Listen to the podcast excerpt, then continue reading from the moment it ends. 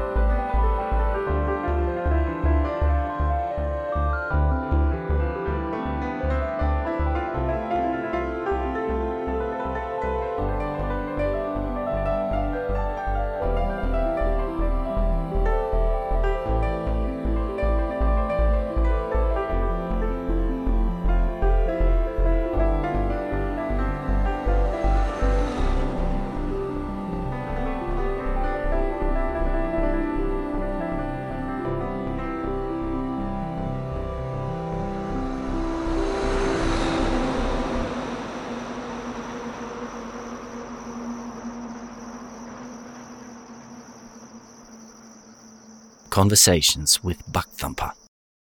She was mesmerising. Jason Riley wasn't normally the kind of bloke who used poetic language. He'd grown up east of Narrabri, at the foot of Mount Kaputar. He'd gone to high school in Tamworth and then studied agricultural economics at UNE. The degree had been a struggle. Then he'd gone straight back home. 5 years later, he'd taken over the family property, although his father still regularly contributed his 20 cents worth. They had pole Herefords, mainly. The girl was tantalising, Jason realised. She was what tantalising meant. Jay's best mate, Jeff Cundall, ran a produce store, like Jason, he had taken over from his father. It was Jeff who suggested they go to the conference on the Gold Coast. It was called Emerging Trends in the Agricultural Sector, but they both knew there'd be plenty of time to fit in a few Bundys. A weekend away in South Queensland was a no-brainer. Was Jason falling in love? Could you fall in love so quickly? They'd travelled up on Friday evening, getting to Jupiter's just after 11. They drank, had a go on the poker machines, and watched the people. Jeff was as shy as Jason. They'd talked about playing blackjack, but neither went near the table. Country town boys, Jason said. They told each other they'd hit the casino floor properly the next night. She was sexy and beautiful. Jason couldn't take his eyes off her. She caught his eye across the floor. She looked away, but then turned back and smiled. He'd raised his glass to her and she'd grinned again. He checked to see if Jeff had noticed. He hadn't. But when Jason looked back, the woman was gone. Jason and Jeff sat through the conference the next day. There'd been some good talks on fertiliser and herbicide and GMOs and the new markets. They'd had a long lunch and skipped the sessions on irrigation and bush regeneration. When they'd dressed for the conference dinner, Jason felt self-conscious in his new shirt, pants and shoes. Jeff had new clobber too. They had a couple of drinks before dinner and chatted to some of the guys. There was a fundraiser for some bloke who'd rolled his tractor and they'd bought some raffle tickets. Stuffed if Jason didn't win a decent-looking watch in a case. They had a few more bundies. Jeff was pretty smashed and went outside for a smoke. When he came back, he looked grey. Spinning out, mate. Jeff wasn't a big drinker and had given up ciggies a couple of years back. Then he spewed in a rubbish bin. Jason took him up to his room and pushed him into his bed. Sorry, mate, Jeff muttered. Jason rolled him on his side and pulled his boots off. Jeff was snoring before Jason got out the door. Jason went back to his room. It was only 9:30. He took a beer out of the minibar, put on the TV, but it was all crap. He finished the beer and tossed the can towards the bin under the counter, an impossible shot. Somehow it ricocheted off a chair leg straight in. Classic. He was about to go to bed but thought, what would Jeff say next day? He didn't want to be called a wuss. He was feeling good. Maybe he should try blackjack. He went downstairs. Jupiter's was humming. There were people everywhere. There was nowhere in Narrabri remotely like it, not even Tamworth during the country and western. Jason stood against the wall in the same spot he'd been with Jeff the previous night. He half thought of the chick he'd seen. It had been a long time since a woman had smiled at him like that. He went to the bar and got a drink, and then went over to the blackjack tables. He watched for a while, and then a place opened up. "Would you like to play, sir?" the dealer asked. Jason fingered the chips in his pocket. "Sure," he said. Yeah, I'll give it a go." Half an hour later, he was up $500. He couldn't do wrong. It was sensational. He just kept winning. He had a couple more drinks and figured if he went back down to $350, he'd pull out. That was a good number to rub in Jeff's face, but he kept going up. He soon had a grand's worth of chips in front of him. Then it got even better. He looked up from the table to see the girl from the night before watching him. He was a roux at the end of a spotlight. Like he was waiting for a bullet. He was frozen. The dealer was waiting for him. He looked at the 6 of clubs and the 4 of hearts he held. He asked for another and was given an ace. $1,500. And now the girl was standing next to him. He won 3 more and then lost 1, and then lost 3 more, and then he knew it was time to stop. He was back to $1,500. $1,500 bucks! He'd never won anything like that in his life. "Must be your lucky night," the girl said. "Won a watch earlier too. 3rd time's a charm," she said to him. She had the deepest eyes. Her skin was chamois smooth. He wanted to touch it. "What are you going to do with all that money?" she asked. He had to go for it. "First thing is buy you a drink," he said. She nodded and touched his arm. "My name's Gina," she told him. "Jason," he said. "Nice to meet you, Jason," she said. A few more drinks and she led him to the roulette table. And yeah, he lost more than he won, but she insisted he stop after dropping $150. He would have gone on, but she was suddenly very earnest and caring. It was a night of insane fun with Gina on his arm, and he was still ahead $1,000. "Don't suppose you're hungry?" he asked. It was after midnight, the conference dinner had been at 8, and drinking always gave him the munchies. To his delight, she nodded. "Just something small." "Darling, you can have the pick of the menu," he told her, laughing. She laughed back and then took his hand, suddenly serious. "Jason, I need to know, do you have someone at home? Are you married? Kids? Because I don't know if I've ever met anyone quite like you before." And what?" he asked. She shook her head. "Nothing. It's just the wine speaking." "Look, I'm footloose and fancy-free," he told her, "and I'd really like to get to know you better." She ordered the Caesar salad. He had a T-bone and bought them a dozen oysters to start. They were good oysters. "Tell me about you," she said. He told her about the property and his parents and UNE and cattle. "And now it's your turn," he said. Their meals arrived before she could talk. "God," She was beautiful. The twin glows from the candlelight and the Bundys were helping, of course. Even so, Jason knew that she'd still be stunning in the morning. She took a piece of bacon from the salad. He felt he could watch her eat all night. There's not much to tell. I grew up in Maruchador, local high school. I'm a hairdresser. She shook her head and he looked at her curls. She was perfect. She was perfect. My parents divorced when I was 14. It wasn't a good time for me. I'm a bit sensitive now to relationships. I haven't had a lot of luck. Some men are bastards. To his surprise, she reached across the table and took his hand. He looked into her beautiful, wonderful eyes. "Well, I'm not like that," he whispered. "No, I don't think so," she said. They began talking again, finding too many shared interests for it just to be a coincidence. They loved the same shows, both followed the Broncos, and liked the same music. "Do you like to dance?" she asked. "Well, I'm not much of a dancer," he told her. She looked instantly disappointed. "But I'll give it a go for you," he said. He'd had enough to drink that he was loose enough not to worry about what people were thinking, but not so much that he was unco. He thought he was pretty smooth, actually. She was smiling. Then the DJ put on Flame Trees. Jason held her waist. He loved Cold Chisel. She moved her face towards his. He looked down into her eyes. They kissed for a long time. It felt like a long time, but it was probably only one verse. Then, at the end of the song, she pulled away. "It's getting late," she said. "I'd better be going." He didn't want her to leave. He really didn't want her to leave. "How about one for the road?" he asked. She shook her head. "Plenty of time for more drinks another day," she said. "You want to walk me to the taxis?" They held hands as they went outside. It was warm. The moon was full, and it lurked at the end of the concourse. On an impulse, he led her towards the open air. "Hey, where are we going?" she asked, laughing. Outside, with the sky over them and the moon bleeding silver into the parking lot, they kissed again. Jason could still hear Cold Chisel in his head. When they'd finished kissing, she led him up to his room.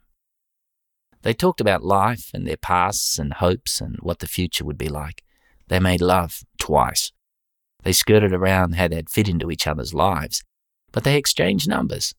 Jason had never felt more connected to anyone. They went to sleep in each other's arms. She was gone when he woke up. He smiled at the memory of her, as if to check the whole thing was real. He looked at his phone and saw her number. He smiled again and slowly dressed. The phone buzzed. He hoped it was Gina, but it was Jeff. "How you feeling, mate?" Jason asked. "Oh, still a bit crook. What did you get up to?" "Early night for me," Jason lied. "You should have gone back down, got stuck into it," Jason laughed. They arranged to meet in the foyer. Jason watched as Jeff paid his bill. He was still looking decidedly green around the gills. Then he stepped forward to pay and, oh damn, he'd left his wallet in his room. Jeff stayed with the bags as he raced back upstairs. His room was untouched by the cleaners. No sign of his wallet, though. Bugger! Must have put it in my suitcase.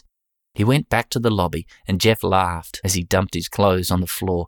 "Oh, I must have lost it last night," he said. Then he remembered, as well as his cards and his license, the wallet had been bulging with $1,000. "I must have been pickpocketed," he said to Jeff.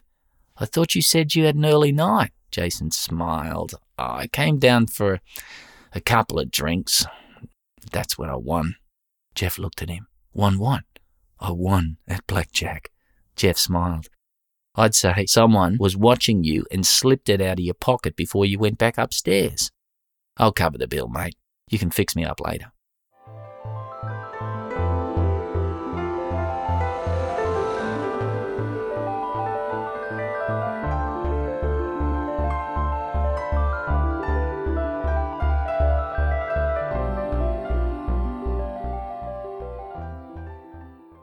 Three weeks later, Jason arrived home after work to find his clothes all over the front lawn, his shoes and his fishing gear and trophies and footy stuff too. "Ronnie," he called out. "Ronnie, what the hell's going on?" She came to the door crying. She had Madison in her arms and Davy was clinging to her leg. "What's happening?" he asked. "Why don't you tell me?" she said. "Well, I don't understand. You're an arsehole, Jace. You're out of this house for good." Madison started crying harder. No, don't shout like that, Jason said. "What's going on, doll?" "Mum says you're a lying, cheating bastard," Davy told him. "She says you hate us, Dad." Jason got angry then. None of this made sense. He took a step forward. "I've called the police, Jace. I don't want any drama." "What? You heard me." He looked at Madison, still clinging to her mother as she closed the door. He wasn't having it. He started knocking loudly. "Go away, Jace," Ronnie yelled. He knocked again, then saw a police car in the drive. Two officers slowly walked up to him, an older male, quite overweight, and a young woman with a ponytail. "Everything okay?" the man asked. Constable Stephen Robbins, Jason saw from his name badge. "Oh, yeah, I've just got home to find all my stuff turfed out," Jason said. "No idea what's going on." "You been fighting?" "No, nothing. This morning was the same as any other. Had my cornflakes. Talked about oil in the deck. I don't know what's going on." "How about we have a chat with your wife?" the female officer said. Probationary Constable Susan Chan, Jason saw. Nice smile. She quietly knocked on the door. Jason saw the curtains move and realised Ronnie had been watching. Officer Chan went inside. Jason was standing with Officer Robbins. I've no idea what's going on, Jason said. The policeman sighed. "Well, let Susie talk to your missus. Maybe it's something that's easy to work out," he said. Jason looked at his clothing on the lawn. He knew Ronnie and doubted it was going to be easy. He gathered his stuff into a pile. He didn't know whether to put it in his ute. He decided to hear what Officer Chan had to say. It was about 15 minutes before she came out.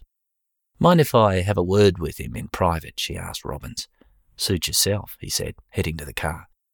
Officer Chan led Jason to his ute. "She's worried you're going to get angry," she said. "I just want to know what's going on," he said. "She's got syphilis." "Huh?" he asked. "The STI? She says you gave it to her." Jason remembered the night on the Gold Coast, then a week or so later the burning when he pissed. He'd passed it off as something he didn't want to worry about. He'd gone to the doctor, taken the tablets, avoided sex with Ronnie ever since. He thought he'd gotten away with it.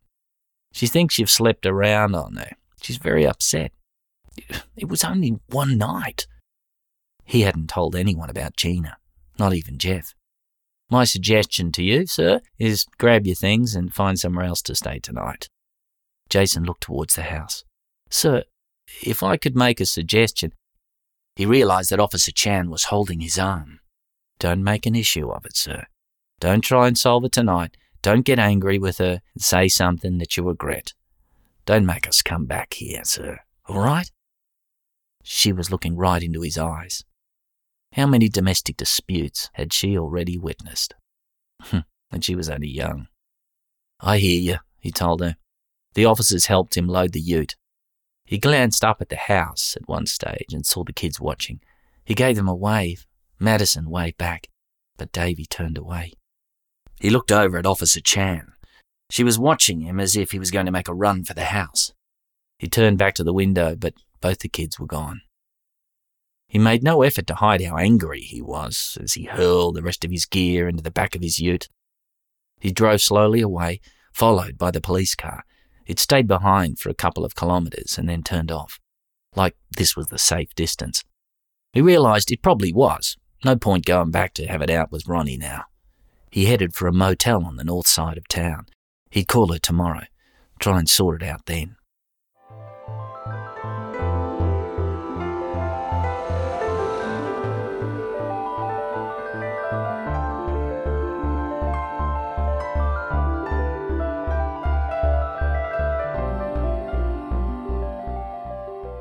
After the third call, she agreed to meet him at Donut King.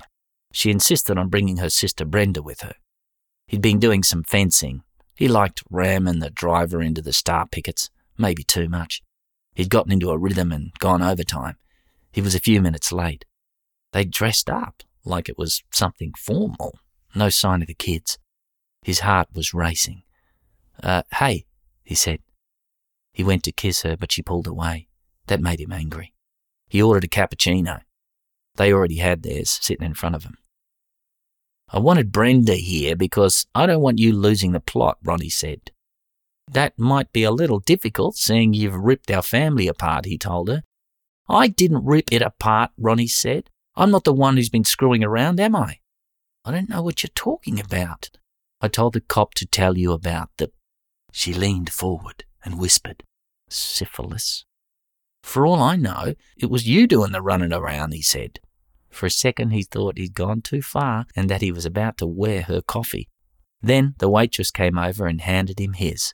Cappuccino, 2 sugars, extra chocolate. He looked at his coffee. When he looked back up at Ronnie, she was in tears. Brenda was holding her hand. Ronnie doesn't want you to stay at home anymore, Jace. She'll work out access to the kids down the track. They're my bloody kids. It came out louder than he meant. You might have thought about that before you did what you did. There were other customers looking. Ronnie had her hands over her eyes. Brenda was glaring at him. Jace, Ronnie came here today to try and clear the air. She doesn't want to have to deal with your anger issues. My anger issues? He asked. Again, it came out louder than he meant. Ronnie started crying harder.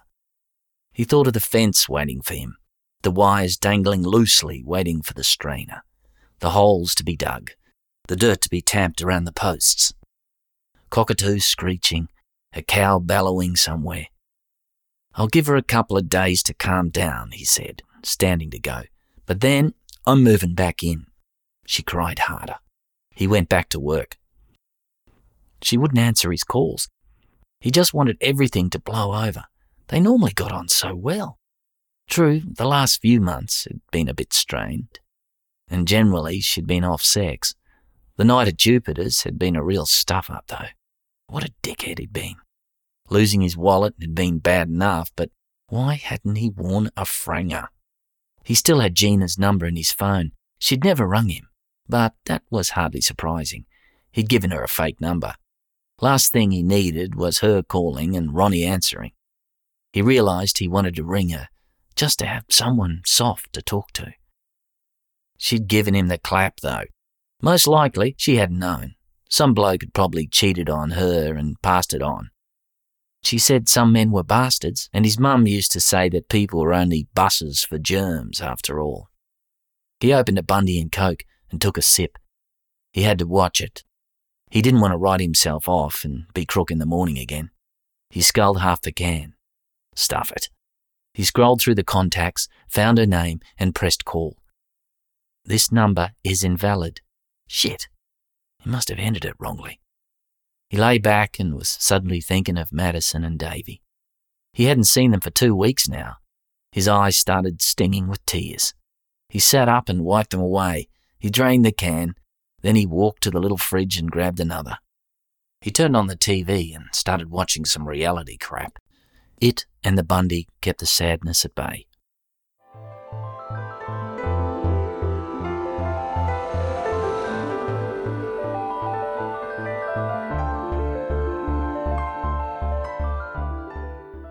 He'd give Ronnie a few more days to calm down.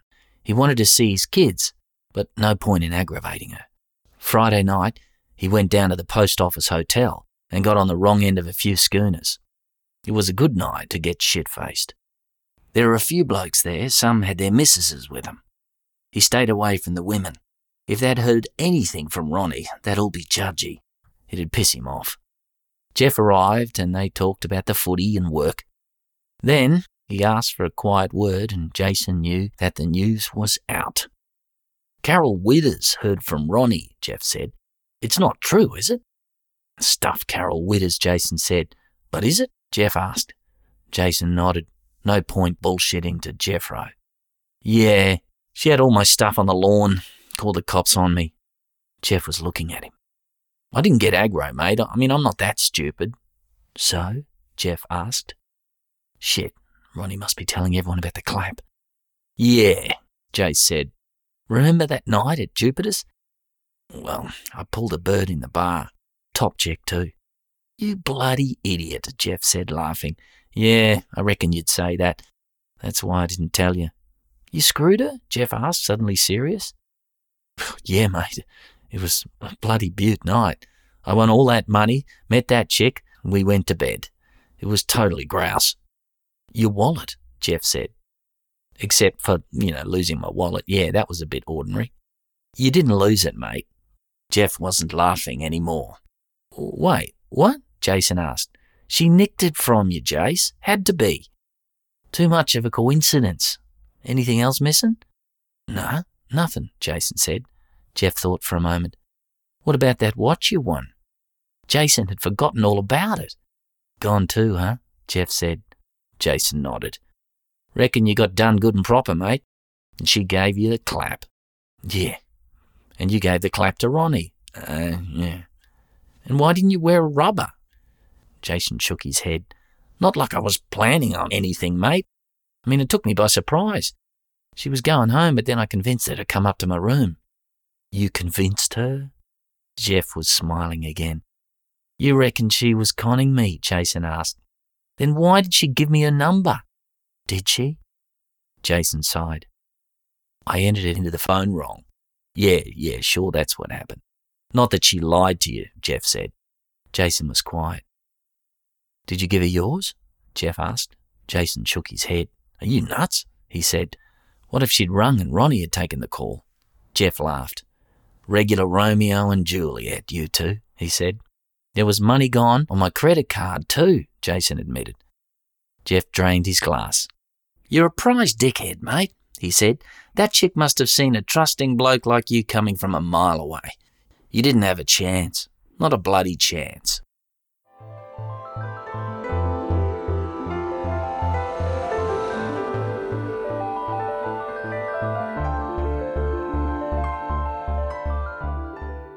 Jason knew as soon as he'd pulled into the driveway that Ronnie had moved out. The house looked wrong. There was rubbish in the yard. She'd never have stood for that. A few of his things fluttered on the line, but nothing of hers or the kids. Even Rexy had gone. He loved that dog. He let himself in and walked slowly through the house. It was tidy but bare. She must have got removalists. There wasn't much left. For the first time, he realised that this might be permanent, that they weren't going to work it out, so he'd just move back in.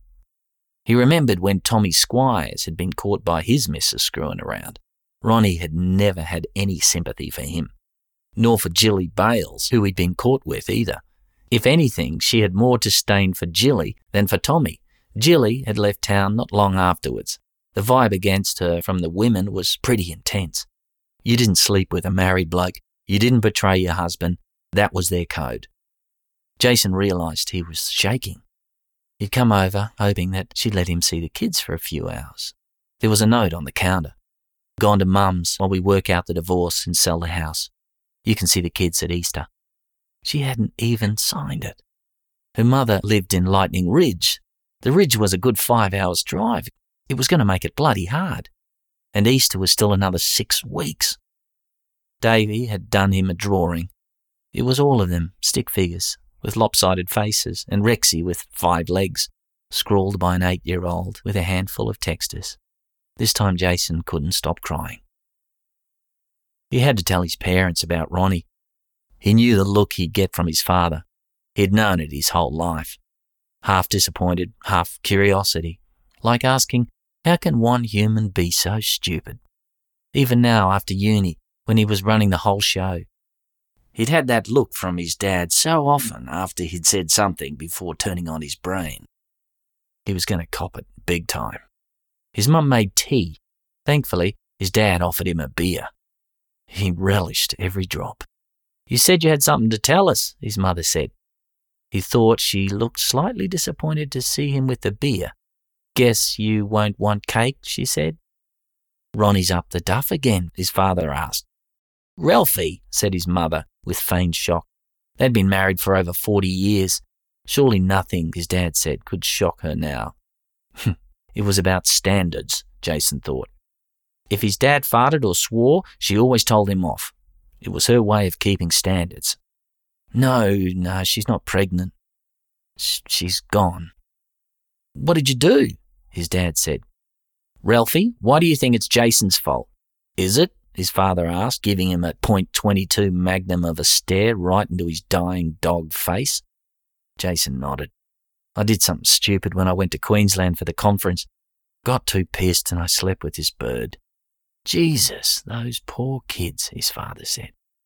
Is there any chance? Asked his mother. She's pretty cut. I didn't think she'd take it this bad. His mother was sniffling little sobs of disappointment. Jason knew she was worried for Davy and Madison and her own relationship with her grandkids. She liked her Wednesday mornings with them. You've bloody stuffed up this time, mark my words, his dad said. Jason felt like he'd been waiting for the opportunity to say this his whole life. About a week later, Ronnie took his call and then passed the phone on to the kids. He didn't get much out of Madison, of course. She was too young, but Davy talked his head off. Jason realised how much he'd missed seeing them. He would have been happy to have let the kid chat for hours, but Ronnie took the phone after about 20 minutes. Have to get him to bed, she said. Yeah, I know. He misses you, she added. Well, that'll happen when his mother uproots him from his family. I don't think you're in a position to talk about roots, are you, Jace? She ended the call. He nearly threw the phone into the wall. It was still 3 weeks till Easter. The road's pretty flat from Narrabri to Lightning Ridge, and Jason floored it once he was on the other side of Wee War. Usually he liked travelling, but this time he just wanted to be there. He wasn't interested in who was planting what livestock was around, or how much land was under cotton. He went too fast, but he didn't care. The chances of a copper were remote. He sat on 130 k's most of the way. When he got to the ridge, he rang Matty Brennan. He was an old mate from school, and the only bloke Jason knew in the ridge. He was hoping Matty would offer him his lounge for the night, and that they'd wet their whistles over a few cleansing ales later. Matty didn't answer. Jason drove around for a while trying to remember which street Ronnie's mum lived in. He found it and pulled up out front. His heart was racing. Davy ran out first, followed by Madison. Geez, it was good to see him. He picked up both of them, one in each arm. Madison was kissing him. Davy was saying, Dad, Dad. Oh, it was brilliant. Ronnie was standing at the door, watching. Well, you going to ask me in? He asked, smiling. She surprised him. There's a park down the road. Davy loves it down there, she said. He stopped smiling. I can't spend the rest of the day in a park? Ronnie was staring like she didn't understand him. Your problem, she said. Just bring them back by 4. 4? What am I going to do till then? He said. I don't know. Buy him lunch. They're your kids, Jace. But how am I supposed to take Madison? I don't have a car seat for her. She glared at him and came down the drive and made a big show of getting the one out of her car. Then she went inside and shut the door. He took them to the park and they played there until Davy said he was hungry. They found a fish and chip place and sat there for a while. What are we going to do now, Dad? Davy asked. The enthusiasm of an 8-year-old. Jason didn't want to let him down. We are going park exploring, Jason told him. There were only a couple, and he stretched out their time and got them some more drinks. Jason made up a few games they could play, which Davy loved. Madison giggled a lot and kept coming in for hugs. It was actually a pretty good day. He was even a couple of minutes late getting back to Ronnie's. I said 4 o'clock. The joy left him. He hugged the kids and they ran inside. Then it kicked off. Don't talk to me like that in front of the kids, Ronnie. I'll talk to you any damn way I like, she said. You'd better respect that if you ever want to see them again. You've got no right to stop me seeing them. He took a step towards the house. Get off this property, Jason. Stay away or I'm calling the cops. His blood was boiling. But then he saw Madison and Davy at the window.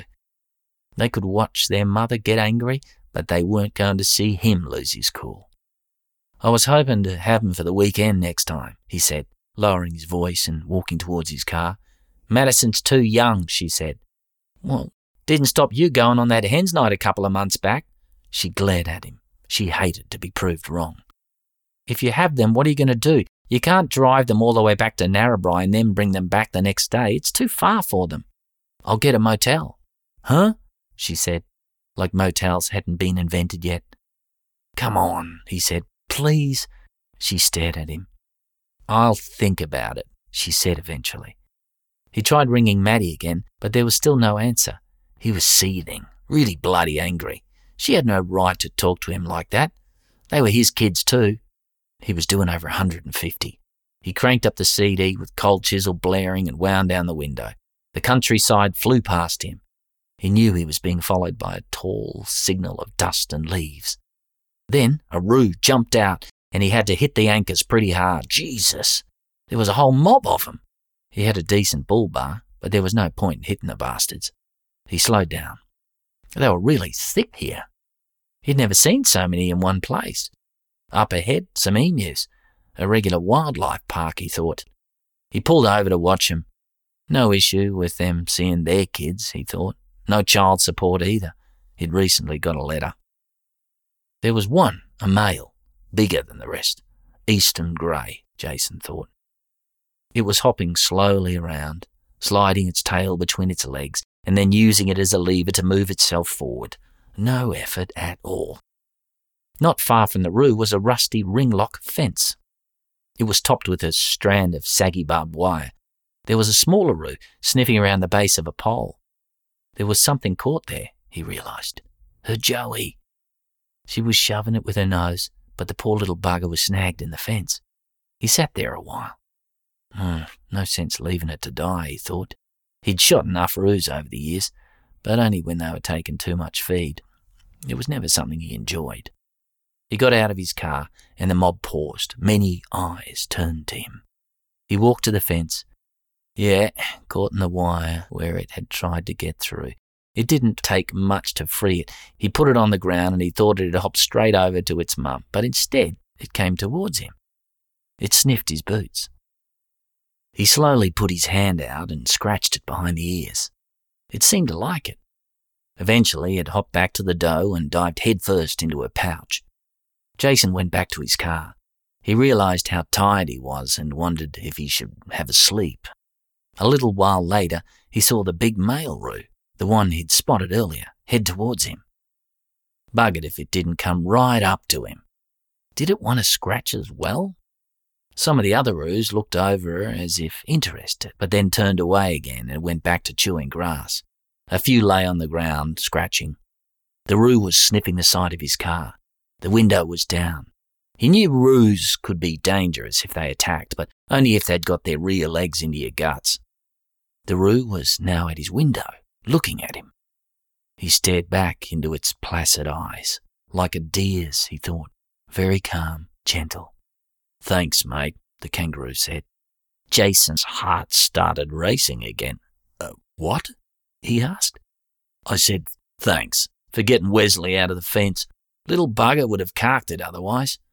The roo was looking at him intently. What's your name? It asked. Jason? He'd said it without thinking to himself. I'm talking to a kangaroo. Jason, the roo repeated. What's yours? Jason asked. I mean, if kangaroos have names. Yeah, of course we have names. What do you think we are, bloody budgies? Budgerigars don't have names? No, well, yeah, they do, but it's the same one. They're all called Steve. You know when you see those flocks of them, thousands of birds all wheeling in unison, tremendously spectacular? Yeah, I've seen it.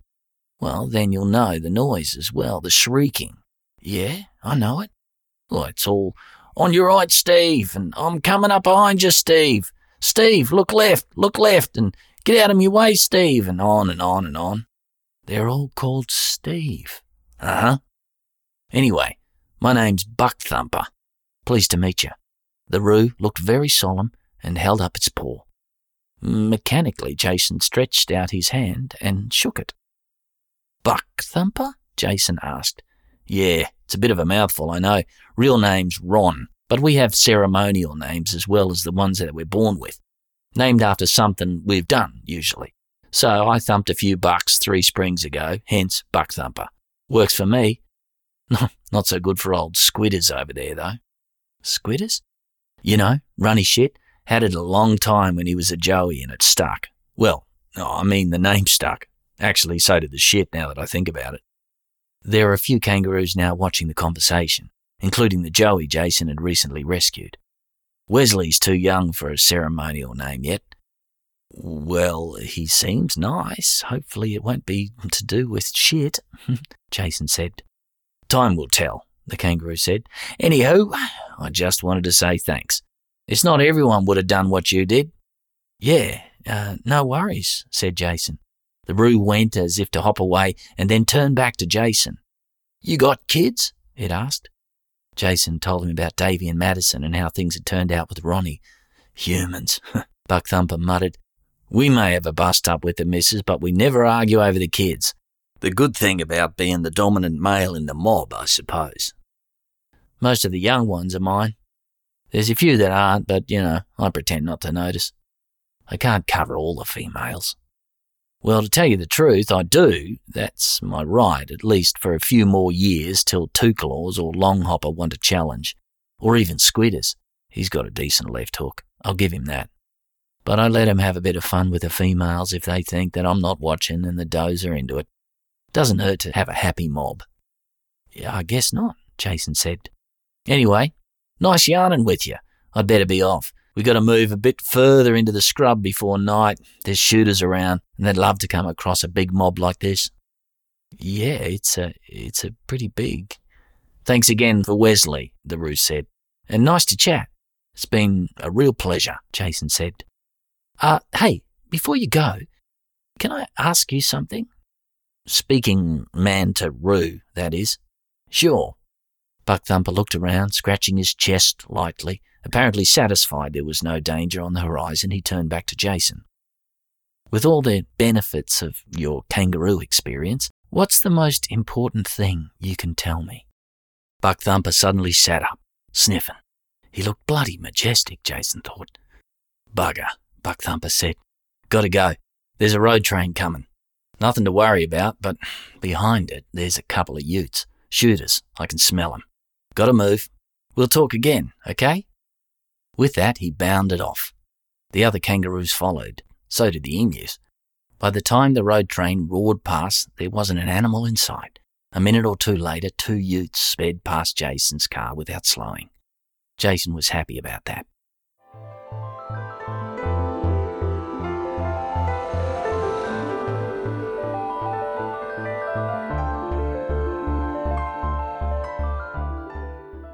As Jason drove back from the ridge every second Sunday afternoon, he and Buckthumper spoke more. He'd stop his car in the usual spot and snooze until Buckthumper appeared. Jason began to rely on the kangaroo.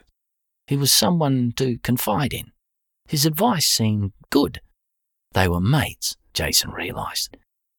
Jason even thought about leaving a mobile with Buckthumper so they could talk more often, but there was no service out there. They'd lie back on the grass and tell stories of each other's worlds.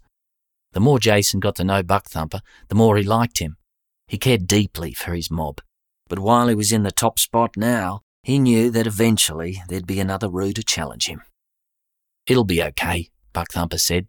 I've had my time in the sun after all. Seasons of life and all that. Just kind of fun being at the top spot. Doesn't the responsibility weigh you down, though? Jason asked. Buckthumper looked over towards Two Claws, who'd just floored another Roo with a wicked right cross. I do my job, he said. I listen, I watch, and I sniff. I know the best places for the mob to hide. Spring was on its way. What would the character of the mob be like if Buckthumper wasn't in charge? Jason didn't think it would be so relaxed. The next time he was dropping off the kids to Ronnie, another car pulled into the driveway. Jesus, Maddie, what are you doing here? The awkward silence that followed told him why Maddie was there. I was going to tell you, Ronnie said, but she didn't say anything else. You and Maddie? Jason asked. She nodded. I wanted to tell you too, Maddie said, holding out his hand. It had been 6 months. He couldn't expect Ronnie to stay single forever. He shook Maddie's hand. Maddie still looked uncomfortable. I'd offer you a beer, mate. Jason knew that none of them were ready for social scenarios, not yet anyway. He shook his head. Yeah, I'd better get on me way. He hugged the kids and he set off home. Things might have stayed like that, But after about a year, Jason stopped at the usual spot, and even after an hour, there was no Roo in sight. It had never happened in all the time he and Buckthumper had been talking. He waited a little while longer, then, just as he was about to leave, he saw Buckthumper hopping slowly towards him. He bounded gracefully, but Jason thought he looked tired. Eventually, he reached the car. "Jesus, mate, what happened? Two Claws finally make his move?" Buckthumper nodded. "Bastard jumped me when I wasn't expecting it. I could have had him, but he surprised me. What's a bloke to do?" Buckthumper felt that Two Claws wouldn't last long at the top, and there was already trouble brewing with some of the younger bucks. "Well, what'll you do?" Jason asked. I've got half a mind to stick around and challenge again, but I don't know if I'd have the energy, to be honest. Thought I might head over your way, actually. There's a doe in a mob over there, and I used to have my eye on her. She's a bit older now. I reckon the dominant male might turn a blind eye." They were quiet then, two mates saying goodbye to the only routine they'd known together, not knowing if they'd ever see each other again. "That first day we met, you asked me a question," Buckthumper said. "I did?" asked Jason. "What's the best piece of kangaroo wisdom I could give you?" Buckthumper reminded him. "You want to know?" he asked. "Sure," Jason said. "Well, the obvious thing is to look after the land. If you don't have good land, you've got nothing." "Figured you'd be a greenie," Jason said. Buckthumper smiled. "And figured you wouldn't be," Buckthumper replied. "Let's just say that some of our talks might have changed my mind a bit in that regard," Jason told him. "My other advice is don't hesitate," Buckthumper said. "If you're called to action, know when to leap." "Know when to leap. That's it?" "Best I've got," Buckthumper told him. "What about you?" he asked. Jason thought. "How about you don't know what you've got till it's gone," he said after a while. Buckthumper looked at Jason. "All you can offer for being top of the food chain?" he asked eventually. Jason looked back. "Sorry," he said. Buckthumper went to leave. "There's about 100 hectares of scrub at the back of ours," Jason told him. "Haven't got around to clearing it yet. Reckon I might leave it alone. If you got there, you'd be pretty undisturbed." Jason drew a rough map in the dirt. "Think you'd want to come?" "I'll see how I go finding Golden Tail. Maybe we'll head over there together." Buckthumper sniffed. His ears twitched. Jason could tell he'd sensed something. "Shooters?" he asked. "Nah, just Two Claws coming back for another go. Much as I hate to admit it, I'm too old for this kind of thing." He turned to Jason. "I'd better take my own advice. Know when to leap. See you, mate." With that, Buckthumper was gone, bounding across the dirt, flying over a fence like it was no effort at all. Geez, he looked good, Jason thought. He wished he could jump like that. Another year passed. Jason didn't see any sign of Buckthumper or the other Roos in all the trips he made back and forth to the ridge. It soon became obvious that things weren't going too well for Ronnie and Maddie. Davey told Jason that they argued a lot, and he'd heard a few critical comments from Ronnie as well. Jason knew how she could be if she wasn't happy about something. Jason had been seeing Janelle Riley, but the relationship had gone off the boil. He didn't mind. One Saturday morning, he was feeling pretty good. For a change, Ronnie was dropping the kids to him. She wanted to go to the footy later. They were out the front of Jason's new place in Narrabri. He'd come down the driveway but stood a few metres back. Ronnie and Maddie were having a discussion which appeared to be getting more heated. Davey was still in the car, but Madison was down near the road. And then it happened.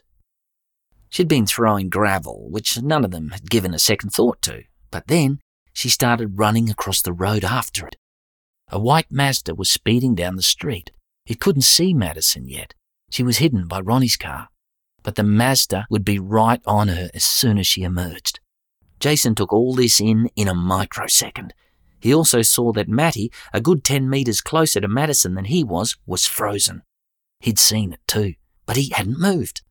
Jason was on Madison in just a few steps, but so was the Mazda. With one almighty thrust, he scooped her up and dived across the road like he was playing footy and she was the ball. He almost made it, but the front driver's side mudguard of the Mazda clipped his left ankle. It was going so fast it spun him around and his back collected the side of the car. That gave him enough speed so that he started sliding along the road. He was in a singlet and shorts. He kept Madison wrapped tightly in his arms. The Mazda squealed its brakes and came to a halt. In the middle of the road, so did Jason. Ronnie ran over and grabbed Madison. She was scared, but otherwise unhurt. Jason slowly stood. Nothing seemed broken, but he'd taken off a fair bit of bark. In fact, he was grazed from head to foot. It was going to sting like buggery. They called the ambos, who took him to casualty, but there was not much damage. They cleaned him up, loaded him with painkillers and sent him home. He had a couple of rough nights, but the grazes scabbed over and he slowly healed. He thought Buckthumper would have been proud of him. He'd known when to leap. Ronnie and Maddie broke up and Ronnie started inviting Jason in for a cuppa when he dropped the kids off. When she brought them to him, he asked her inside as well, and the anger that had lain between them dropped away. They were two parents again, invested with the shared love of their children. Jason ran into Maddie in the ridge one afternoon outside the pub. They talked footy for a while. Maddie had asked after Davey and Madison, which Jason appreciated. Then Maddie held out his hand. "Just wanted to apologise, mate," he said. "Nothing to apologise for," Jason answered, shaking Maddie's hand. "Ronnie was single. I don't blame you for having a crack." "Yeah," Maddie replied. Jason could tell something wasn't quite right. "Wait, what are you apologising for? Are you saying Ronnie wasn't single when you guys got together?" Maddie didn't say anything and walked inside the pub.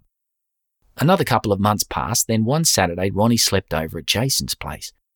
It made sense as Davey was playing footy the next day and she wanted to see him and didn't want to have to drive back from the ridge again. After a few drinks and a good movie on the lounge together, well, they ended up in bed. They got back together not long after that. The kids were happy, and so were they. One afternoon, Jason took Ronnie and the kids over to the property. He drove them out the back. He didn't tell them why, but he was looking for Buckthumper. He'd never shown up and Jason didn't think he'd ever see him again. That evening, though, just before sunset, they saw two roos in the distance. Jason could swear that one had a gold tail. The other one looked like Buckthumper, tall, elegant and strong. The roo paused and Jason knew he was smelling them, no matter that he was a couple of 100 metres away. Jason waved, and when the kids saw what he was doing, they waved as well. In the distance, the kangaroo waved back. Then it hopped away after its mate. Jason and Ronnie and the kids never forgot that afternoon.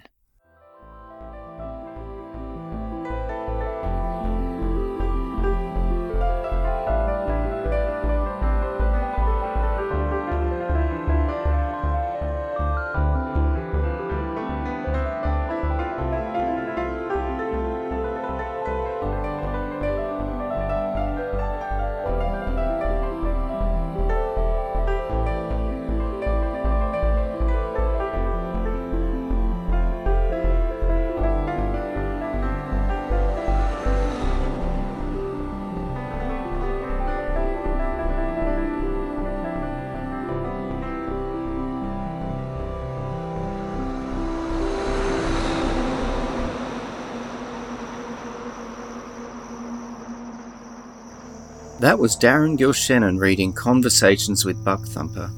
It was recorded in Darren's home studio in Mount Tamborine, Queensland, and was mastered at King Sound Studios. The music was by Trevor Brown. Please check out his website. There's links from earmovies.com. Season 2 of Ear Movies is brought to you in a shameless plug for my audiobook Charlie's Wives, read by Robert Hansen. Based on a true fragment of history, Charlie Brewster writes letters for African-American army wives to their husbands at the front during the American Civil War. In a world of violence and PTSD, he starts to learn about intimacy and women. "You ready to write back?" he asked. She nodded immediately, then spoke almost before he was ready to write. "Tell him that the wind came from the north today, and I felt him on it. Felt his young hands against my old ones like when he was small, when we used to walk together, when he clutched me to stop himself from falling. Y'all can tell him I miss him. That is the honest truth, sir. The almighty God's honest truth. You can buy Charlie's Wives from Audible, or get the hard copy from Amazon or the ebook from Kindle. There are links on the Ear Movies website. Please come back for more of Conversations with Buckthumper, Season 2 of Ear Movies. I'm Simon Luckhurst. Thanks for listening.